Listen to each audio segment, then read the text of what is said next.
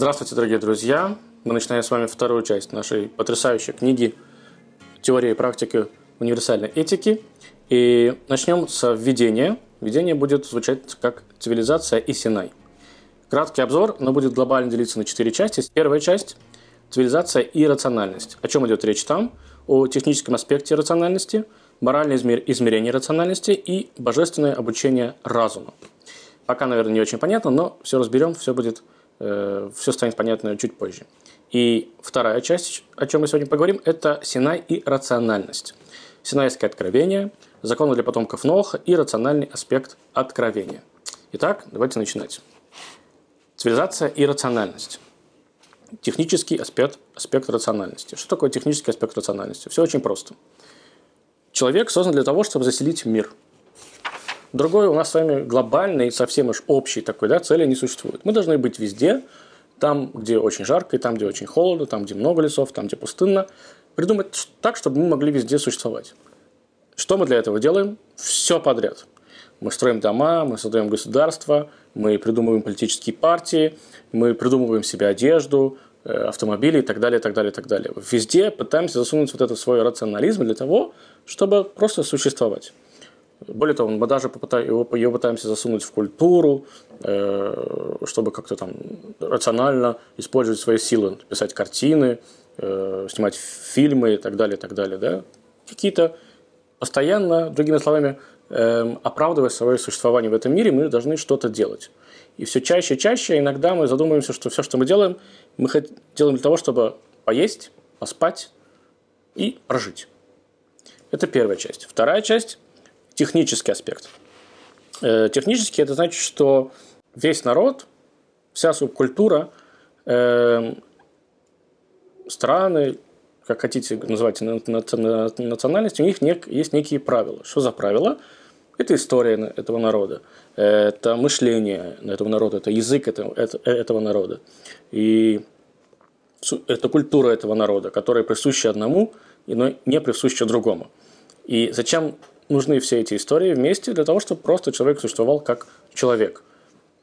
То есть, если соединить то, что мы, э, я хочу, например, просто э, прийти вечером домой и пожарить вкусный стейк, для этого мне нужно пойти на работу.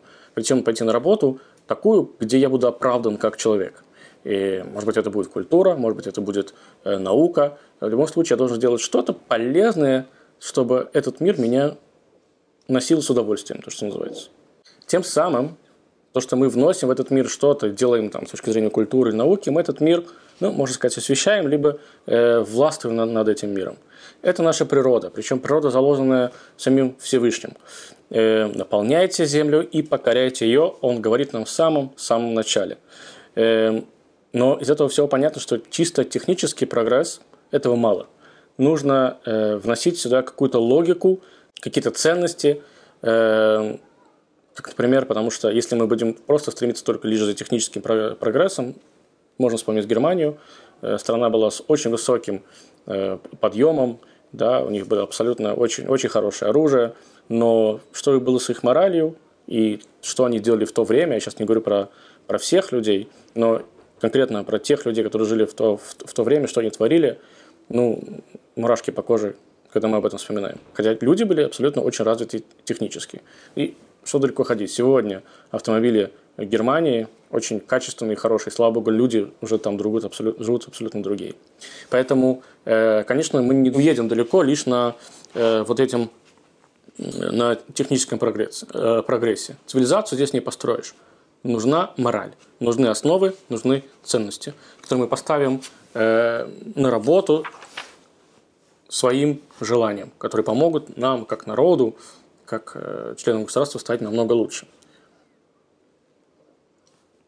И мы все понимаем, что раз уж это повеление от Всевышнего, и Всевышний Он вечен, Бог Он был всегда, Он будет всегда, значит, это повеление тоже вечно. И мы должны стремиться выполнить его наилучшим образом. Теперь вопрос, очень простой. Существуют ли объективные, незыблемые универсальные ценности? И если они есть, то каковы они? Вечный вопрос, который постоянно все люди друг другу задают, потому что для одного народа это ценно, для другого народа это ценно. Эм, как ответить на этот вопрос? Можно, конечно, посмотреть на исторический аспект, как я часто люблю говорить, но это будет не совсем корректно. Потому что в истории было много-много страшной тьмы, из которой люди очень долго выбирались.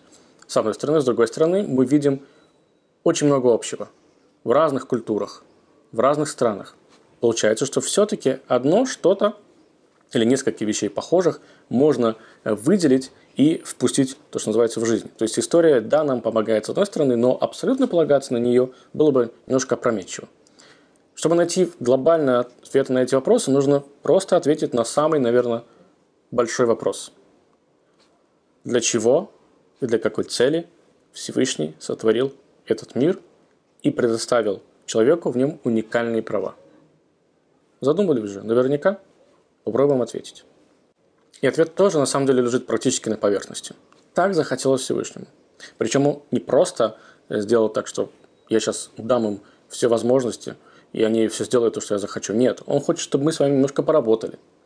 Он хочет, чтобы мы этот мир возвысили согласно его заповедям, его ценностям. И, и опять же, мы с вами возвращаемся в то, с чего мы всегда начинали. Заповеди Ноаха.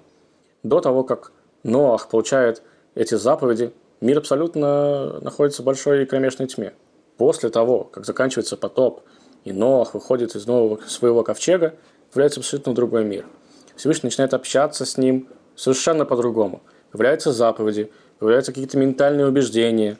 И э, Нох понимает, что его душа, которая дана ему Всевышним, она дана ему не просто так, чтобы жить. Она дана ему для того, чтобы он ее развивал и делал ее, или, по крайней мере, пытался не делать ее грязной. И эти нормы, которые Всевышний нам дает, можно обозначить их одним словом, что это очень разумные нормы. Э, почему они разумные? Потому что они соответствуют нашему с вами пониманию. Мы все прекрасно понимаем, что нельзя убивать, но некоторые из нас убивают.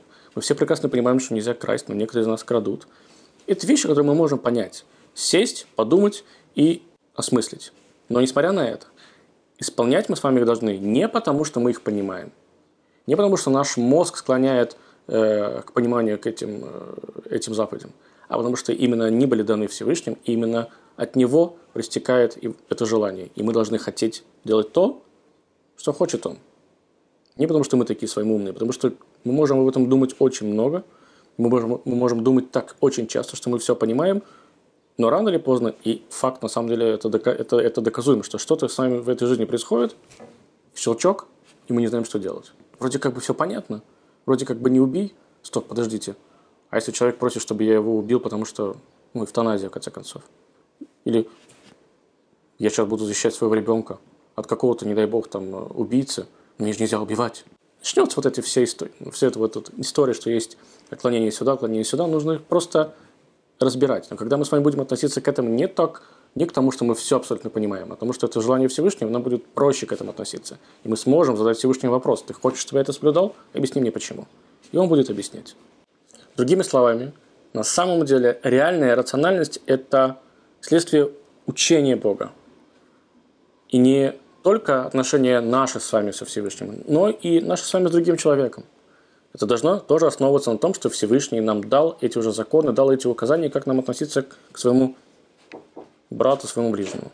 Конечно же, мир разнообразен, традиции у всех разнообразные, и каждый из них может делать все, что угодно. Если у кого-то есть традиция кушать э, собак, кушайте собак. У кого-то есть традиция не кушать собак, не кушайте собак. Главное, чтобы это не противоречило законам Ноха. Э, потому что все уже придумано за нас. Нужно просто открыть книгу, прочитать и попробовать понять.